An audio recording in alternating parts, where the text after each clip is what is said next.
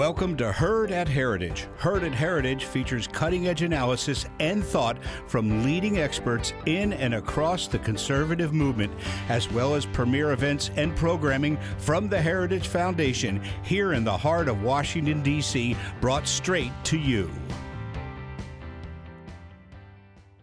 Thank you for listening to this Heritage Foundation event. Every day, the Heritage Foundation holds important events with respected and influential leaders and policy experts on today's most important issues. Our events are part of our mission to formulate and promote conservative public policies based on the principles of free enterprise, limited government, individual freedom, traditional American values, and strong national defense. We hope you enjoy the program. Everybody to the Heritage Foundation. My name is John Malcolm. I am the uh, Vice President of the Institute for Constitutional Government, and I'm also the Director of the Meese Center for Legal and Judicial Studies. Uh, I hope you've taken a moment to silence your phones. Uh, it's always a pleasure to welcome Senator Mike Lee of Utah uh, to the Heritage Foundation. Uh, Senator Lee is here today to talk about the Take Care Act which he recently introduced. As my colleague Cully Stimson and I pointed out in a recent article, the Take Care Act is in keeping with speeches Senator Lee has given, books that he has written, and bills that he has introduced, each of which stresses the importance of constitutional separation of powers to providing political accountability and to protecting our liberties. Senator Lee comes by his deep knowledge and respect of the Constitution quite naturally. His father, Rex Lee, was the Solicitor General in the Reagan administration and frequently regaled his family with discussions about uh, legal issues and constitutional issues around the kitchen table. And Senator Lee attended many of his father's arguments before the U.S. Supreme Court. After graduating from Brigham Young uh, Law School, Senator Lee clerked for United States District Court Judge Dee Benson in Utah then future Justice Samuel Alito on the Third Circuit, and then he later returned to clerk for Justice Alito on the Supreme Court. Prior to being elected to the Senate in 2010, Senator Lee spent several years in private practice at the firm of Sidley and Austin. He also served as an assistant United States attorney and as general counsel for then governor, now ambassador, Jon Huntsman. All in all, I would say that's a pretty good resume for a United States Senator. Please join me in welcoming Senator Mike Lee.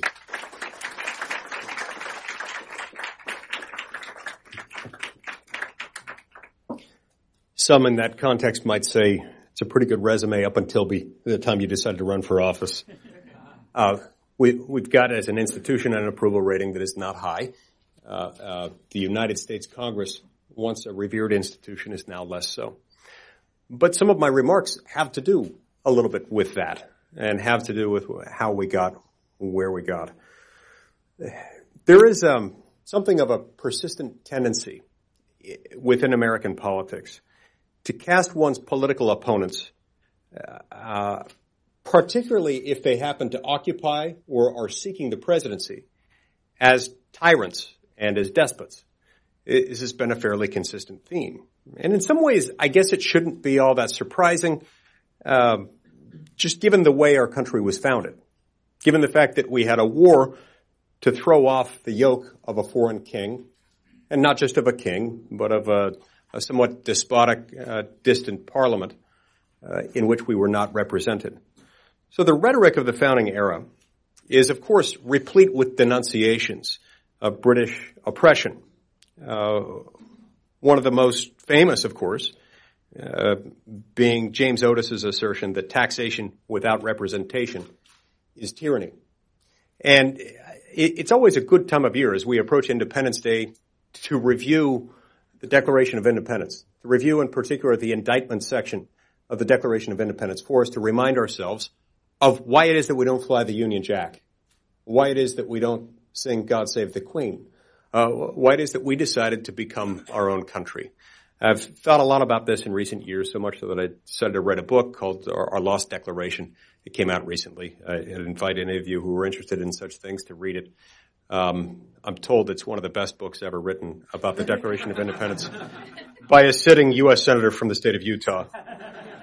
at least in the last six months. So, um, and as I said, this this strand of um, political rhetoric um, uh, that was forged and in many ways influenced by the American Revolution has endured throughout our history. It seems like a whole lot of major figures, including some who were frequently revered, including some who were frequently reviled, or a combination of the two, um, have at some point or another been cast off as something of a despot.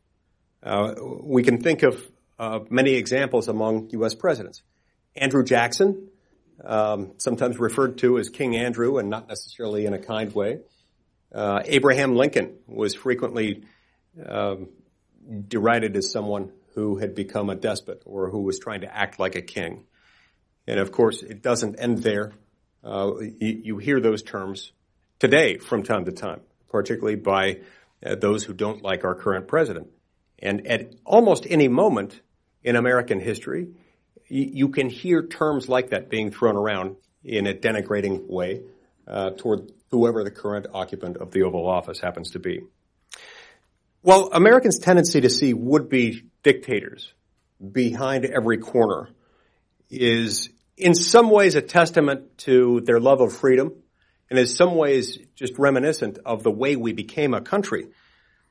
I think in some ways it has somewhat missed the point about the type of danger to the Republican form of government. The type of danger that we face to liberty, to freedom to divided power. Because while a despotic king is, of course, a clear and present threat to liberty, there are other threats that are very significant, that stand right before us, and sometimes go unnoticed, simply because they don't involve a throne and a crown. While the public has been vigilantly watching for the second coming of King George III, uh, and, and has done so for some two and a half centuries now. An entirely different type of tyranny has taken shape. It's a type of tyranny that's largely unrecognized as such by the American public and thus unguarded against. The fact is that this form of tyranny came about gradually. It came about without a whole lot of fanfare, and it came about in a way that should have been somewhat predictable. It's not as if we hadn't been warned that this sort of thing could happen. Now, the most far-sighted of these warnings uh, was arguably issued by Alexis de Tocqueville in Democracy in America. Um, I love reading Tocqueville. Uh, one time a few years ago, I happened to be in France and I was on a long train ride and I pulled out my iPad and decided it was time to reread Democracy in America. There was something about reading it in his homeland as he was writing about my homeland um, th- that made it particularly poignant. But he warned us what could happen uh, way back in the 1830s, and he, he discerned that tyranny in a democratic society like ours likely would not take the form of violent, overtly aggressive despotism. Rather, he suggested that it would consist of, quote, an immense and tutelary power, which is absolute, minute, regular, provident, and mild. It covers the surface of society with a network of small, complicated rules, minute and uniform, through which the most original minds and the most energetic characters cannot penetrate. The will of man is not shattered, but softened, bent, and guided. Close quote. Now, if this isn't prescience, I don't know what is. If this doesn't describe the modern federal administrative state, I don't know what does. A somewhat more recent warning came from Charles Evans Hughes uh, in an address delivered at the Harvard Law School during the uh, period of time between when he left the Supreme Court as an associate justice uh, and he later returned to the Supreme Court in 1930 as a chief justice. He noted that there is, quote, a disposition to revert to the methods of tyranny in order to meet the problems of democracy, intent on some immediate exigency, and with slight consideration of larger issues, we create autocratic power. And we should know by this time that arbitrariness is quite as likely to proceed from an unrestrained administrative officer of the Republic, reigning by the grace of an indefinite statute, as by the personal government of a despotic king. Close quote. As I've made apparent by this point, the real threat to freedom today is not the much anticipated rise of some sort of American Mussolini, at least not today. Uh, rather, it is much more the, the conglomerate of unelected regulators and bureaucrats uh, that we refer to collectively as the administrative state. That is the clear and present threat to our liberty. That is here. It's, it's not hypothetical. It exists today in America. And we should be a lot more freaked out by it than we are, frankly. At its core, the danger posed by the administrative state is that not only does it regulate every minute detail of American life, but that it does so with little to no popular accountability. Little or no accountability, eh, accountability to the people affected by it.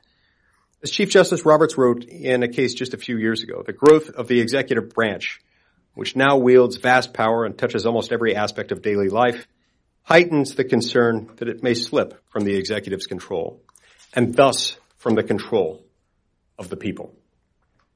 That's the point we miss so often when talking about the administrative state, or more frequently, when not talking about the administrative state, is that when you untether it from the political process, sometimes, in fact, very regularly in this town, that is sold as if it were a feature, not a bug, as if it were a solution, not itself a problem.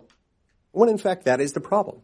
When people say we want to untether this from the political process, they're wrapping themselves in some sort of flag. They think it's the American flag. In fact, it's uh, some other flag. I'll have to think about which one.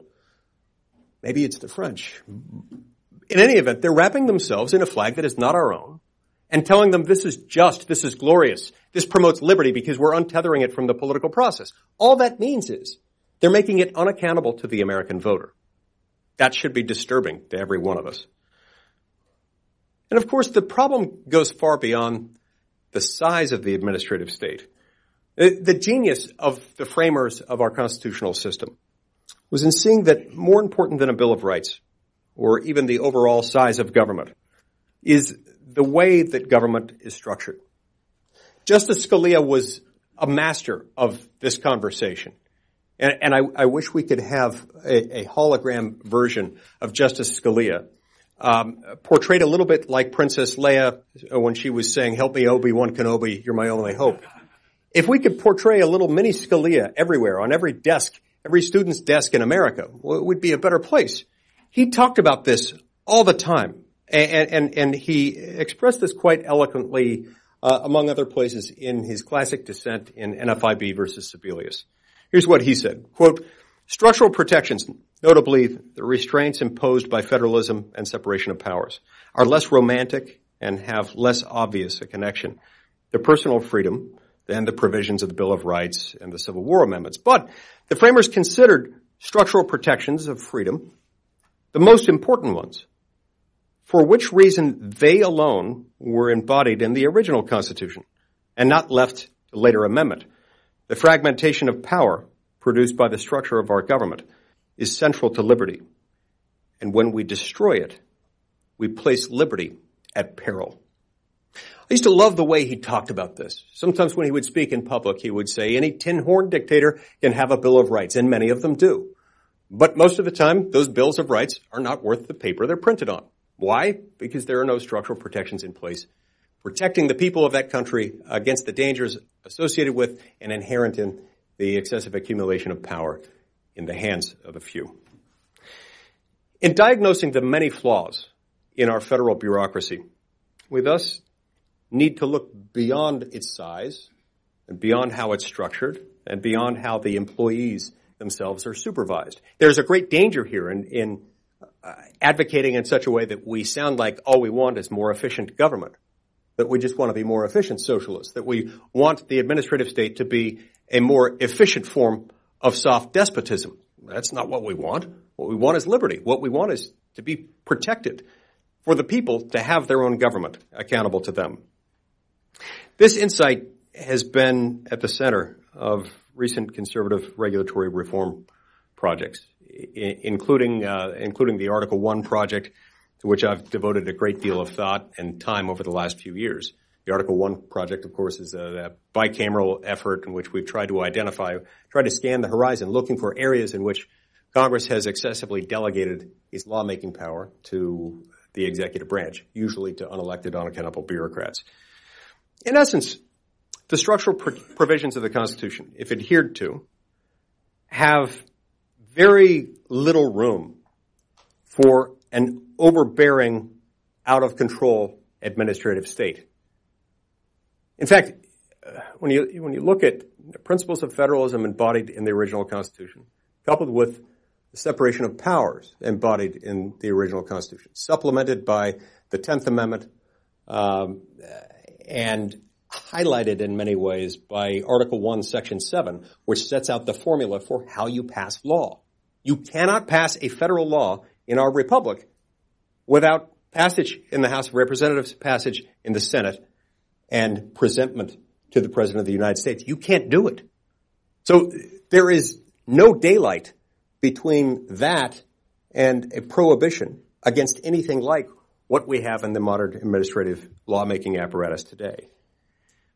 Article 3 provides that the judicial power of the United States shall be vested in one Supreme Court and in such inferior courts as Congress may from time to time ordain and establish.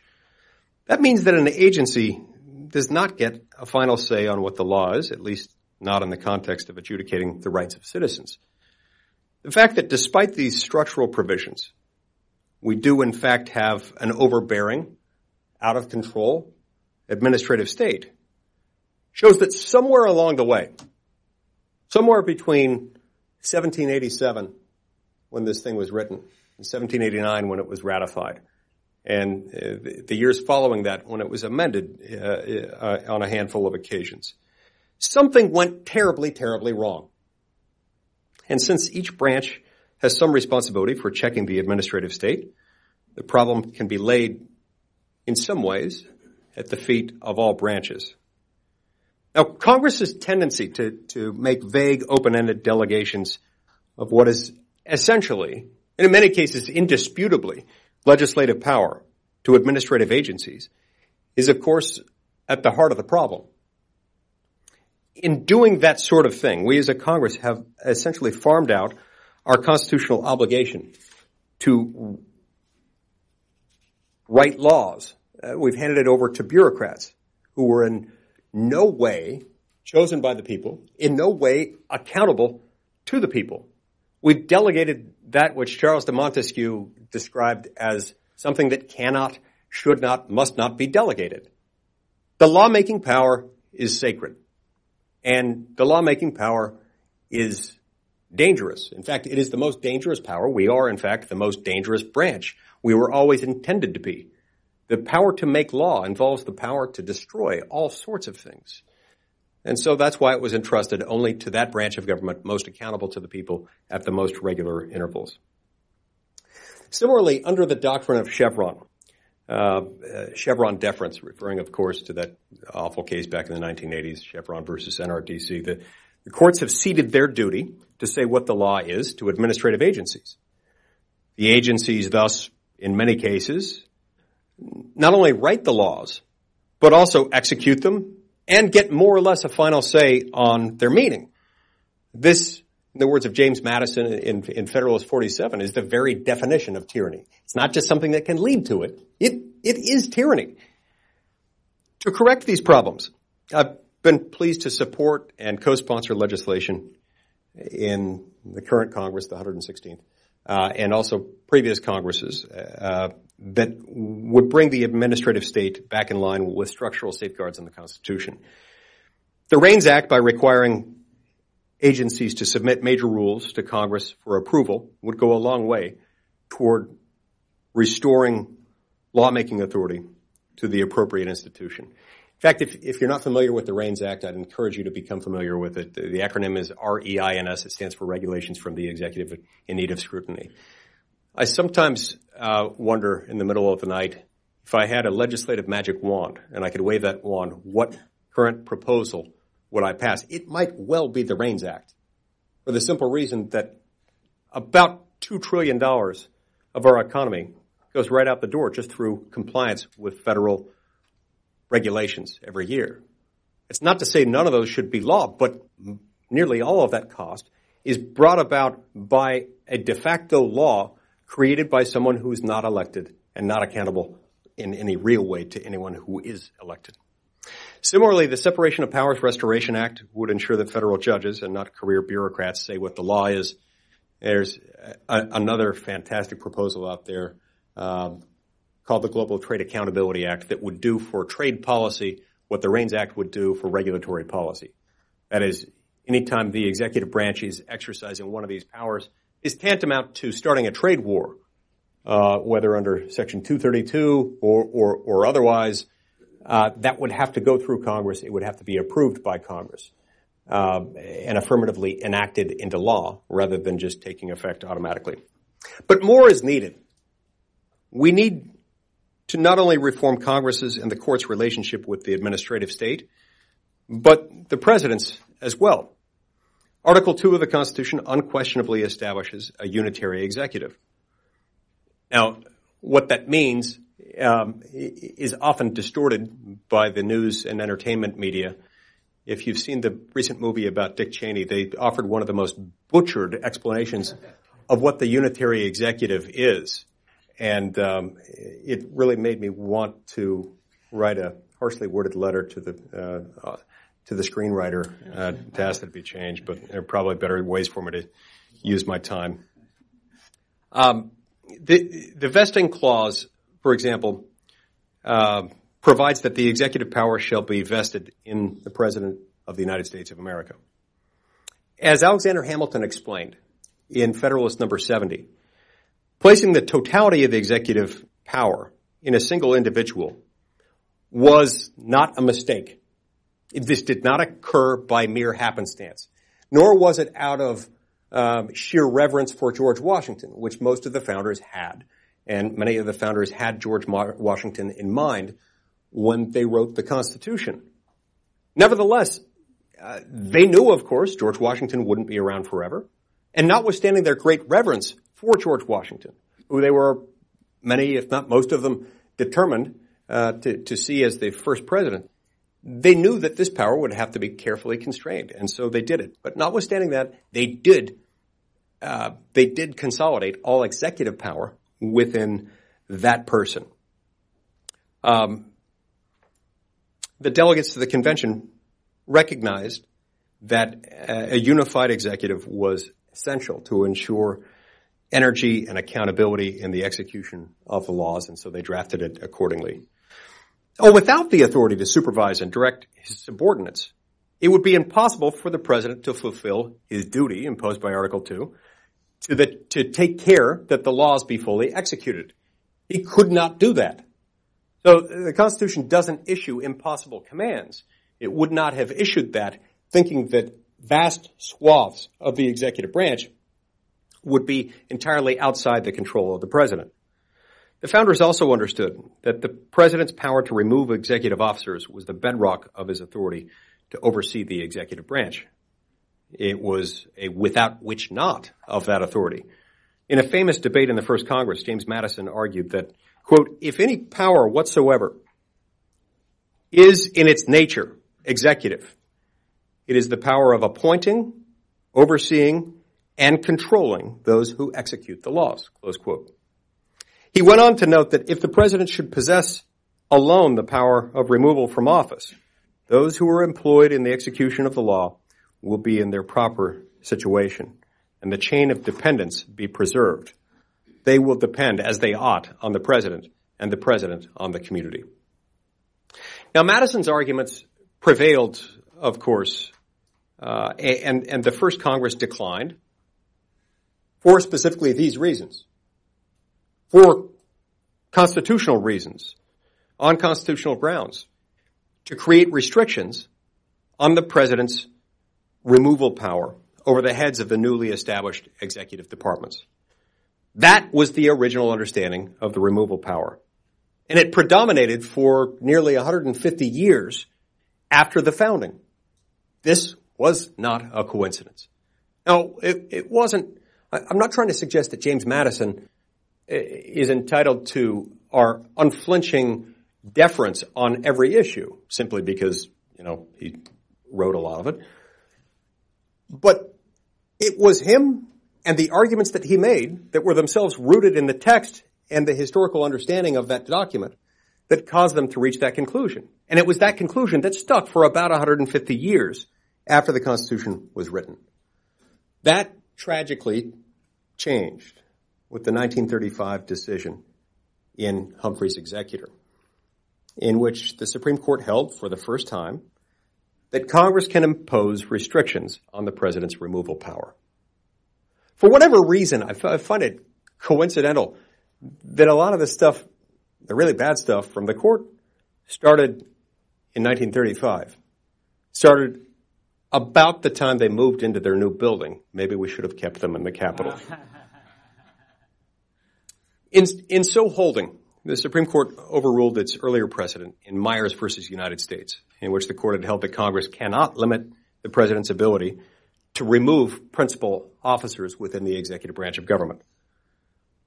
But Humphrey's executor, you see, did not simply overrule Myers.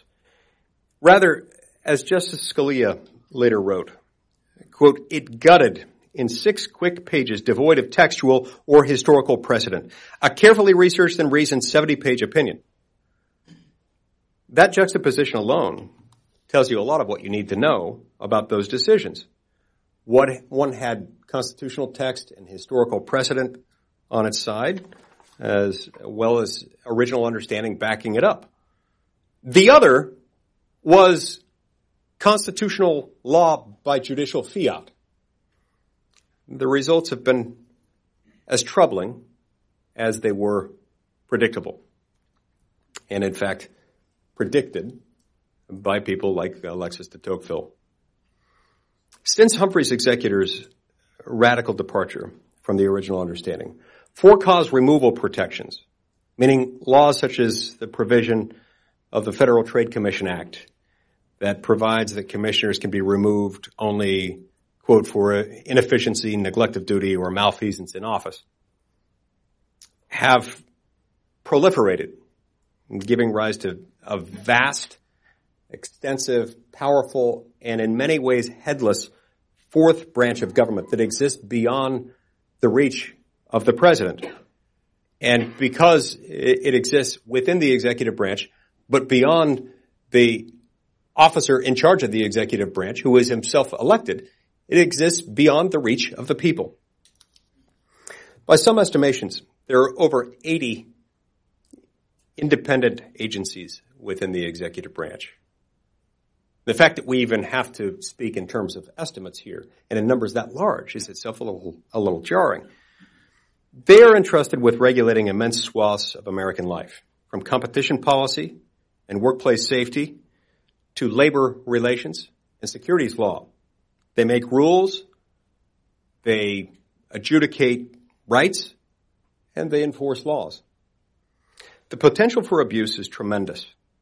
The inconsistency with the Republican principles embodied in the Constitution and upon which our country was founded are obvious. So to address this problem and to try to restore the unitary executive, uh, which is to say to restore uh, the Constitution as it was drafted, as it was understood by those who drafted it, as it is still properly understood today. I've introduced a new bill, a new piece of legislation called the Take Care Act. Just as the REINS Act would reform Congress's relationship with the administrative state, and the Separation of Powers Restoration Act would do so for the courts, the Take Care Act would bring the federal bureaucracy back in line with the dictates of Article 2, putting it back appropriately within what the founders designed as the executive branch of the U.S. government. The bill would accomplish this goal by stripping away all four, all existing for-cause removal protections from the so-called independent agencies. It would also limit Congress's ability to create for-cause protections by implication in the future and take other critical steps to fortify the president's directive authority. Simply put, the Take Care Act would eliminate the headless fourth branch of the federal government, It would empower the president to ensure the faithful execution of the law and would make the bureaucracy accountable to the people again. Importantly, the Take Care Act would not cause the work of the administrative agencies to become subject to the arbitrary whim and caprice of the president. There are myriad political constraints, including the Senate's advise and consent role that would ensure, much as they do now throughout much of the government, that executive officers can fulfill their congressional responsibilities, their statutorily assigned duties without undue interference. So th- there are a lot of people, a lot of principal officers within the executive branch of government who can be removed by the president for any reason at any time, for any reason at all, or no reason at all. And yet we don't have Armageddon there. We don't see signs of the end of days, dogs and cats living together in the streets. You know, it, it, it doesn't happen. And in, in many cases, people in this administration and in many previous administrations who can be fired aren't because presidents know that there are other bad things that can happen if the president is too quick to fire someone with whom he happens to disagree. Another concern I sometimes hear about uh, with respect to the Take Care Act is that uh, some say that it would give more power to the president at a time when the president is already to, able to dominate in many interactions with Congress. Well, there's some truth to this. I'd still rather have the president act as president. And, and I say that even if we're talking about some future president with whom I uh, would likely disagree a lot. Let's say a, a future president, Elizabeth Warren. I would rather have even that president wield executive power than an unknown technocrat. And frankly, so would the American people. As William Buckley once said, I'd sooner live in a society governed by the first 2,000 names in the Boston Telephone Directory than in a society governed by the 2,000 faculty members of Harvard University. And this kind of ties in here because Elizabeth Warren is in fact a Harvard professor. And unlike a technocrat, um, she, if elected president at some unknown point in the future, would have to answer to the first 2,000 people listed in the Boston area telephone book. And not just to them, but all, all the rest of the American people. She would have to answer to them.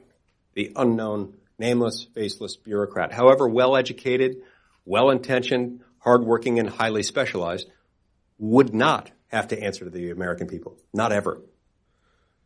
And so this is one of the arguments that people will frequently make. Well, these people are smart. It doesn't doesn't matter. I mean, I've actually had arguments like this raised in response to what about the due process concern? What about the the way you make laws? Uh, contra- contradicting our system of government and the fact that it's supposed a law is supposed to be made by Congress a whole lot of people will say, well, in agency X, we have really smart people. That, that is not an answer.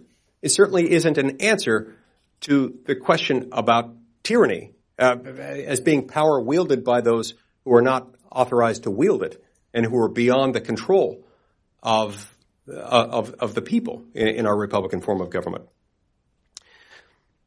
Moreover, as I've said, a would-be dictator in the White House is not the threat to freedom that we're facing right now. Rather, it's Tocqueville's immense and tutelary power. And so we need to act accordingly. But we do need to act. Well, I started my remarks today by noting the key difference between our current fight for freedom and the American Revolution. I want to close by noting an important similarity. If the founders' rallying cry was no taxation without representation. Ours must be, or must at least involve, no regulation without representation. Which, if we are honest with ourselves, can also be rephrased as no legislation without representation. To make law, to make federal law in our republic, you have to follow the formula of Article 1, Section 7. You've got to have bicameral passage, House and the Senate, followed by presentment to the President. Without that, you can't make law. At its core, that is precisely what the Take Care Act and the broader conservative regulatory reform agenda, of which this is a part, are all about. To be consistent with the basic principles of this country, the principles upon which it was founded, uh, our government must be representative of and therefore answerable to the people. Fortunately, the way to accomplish that goal, while not easy by any stretch of the imagination, is itself straightforward. We need only look to the structural design of the Constitution and reform the administrative state accordingly. This is still simple. It's one of the simplest features of our Constitution, and it's also the most important. Thank you.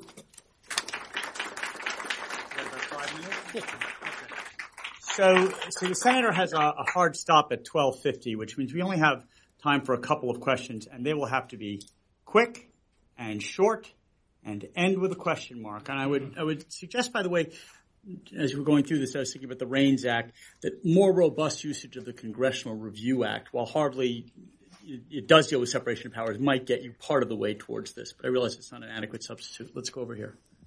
Uh, where is this bill? Hold on, you got a microphone. Oh, sorry. Um, how likely is this bill to gain traction in Congress, and what do you think needs to happen for for that to occur? The good news is that it's extremely likely to gain traction in Congress.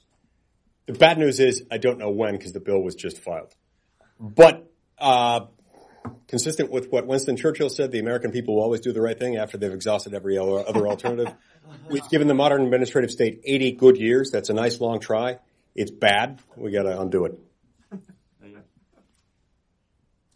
Uh, Ilya Shapiro from the Federalist 51 Appreciation Society and, and, and the Cato Institute. Um, are, are your uh, series of bills, you know, some affecting Article 1, some 2, some 3, uh, are they innovating on the founders' design given modern problems, or, they, or are they in effect saying adding to every part of the Constitution and we mean it? A little bit of both. It's mostly the latter. It's, it's not really all that innovative. Um, each of the pieces of legislation that you describe and that I and that I referenced are really just um, I don't want to say reinventing the wheel, but they're pointing back to the fact that our system of government is supposed to be a wheel and saying wheels are round and you've got edges on this one, take off the edges. Um, in some respects, they're innovating a little bit in that they're recognizing that. So we're at point A. We need to get to point B. In order to get to point B, we have to we have to take into account where point A is. So with the REINS Act, for example, it's not necessarily how we would have designed it from the outset, but it is the cleanest way of restoring Article 1, Section 7 um, that that uh, allows us to to start with our existing structure. Because it doesn't require us to tear down every one of those agencies. It's just that it w- would require Congress to approve legislation um, and to affirmatively act, enact it into, into law rather than having it go into effect automatically as a regulation. Um, Congress got a, a, around this for a long time by using the executive, the, the legislative veto. And, and, when the Supreme Court undid the legislative veto and said that it violated uh, uh, the presentment clause of Article 1, Section 7, a lot of people thought that Congress would stop excessively delegating lawmaking power. It didn't. Congress saw this as an invitation to step on the gas. And so that's one reason why Congress itself has to remake the, the, the power. And so too here with the Take Care Act. Um, it's just requiring us to do what is already required to begin with, which is the president can fire people who are, are principal officers of the executive branch. Last question down here. Um, excuse me. Hi. Um, when considering the Congress's delegation of monetary policy to the Federal Reserve, uh, would you also consider that kind of a misdelegation of, of kind of power to an unelected group of officials? Yes. Yes. Uh, there are a lot of people who, who there will say, yeah, but this one is important. And I say, oh, okay, well, so is everything else in government. I mean, we, we, we uh, de minimis non curat lex. The, the, the, law doesn't deal with that which is insignificant.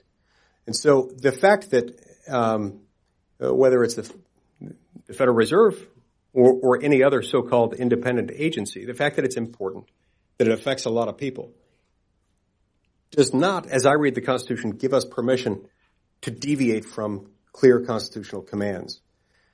The fact that that power could be abused by a future president is concerning, but it's far less concerning, I believe, than what happens when you put de facto lawmaking power, hardcore federal lawmaking power, in the hands of people who have no connection to those they govern whatsoever.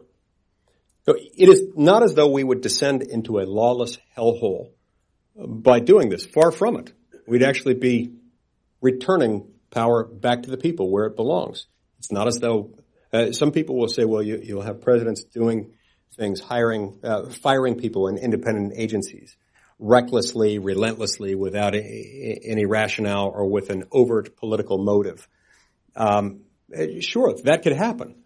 But when that happens, there are consequences. And there are consequences that presidents of both political parties of every conceivable political orientation lose sleep about. And there's nothing about the passage of the Take Care Act that's going to change that. If anything, this is going to make people more careful, not less, about who is hired, who is fired, and most importantly, what laws are passed in our republic. So, Senator, we know you raced to get here after vote. We know you got a race hat now. Thank you for being with us. Thank you.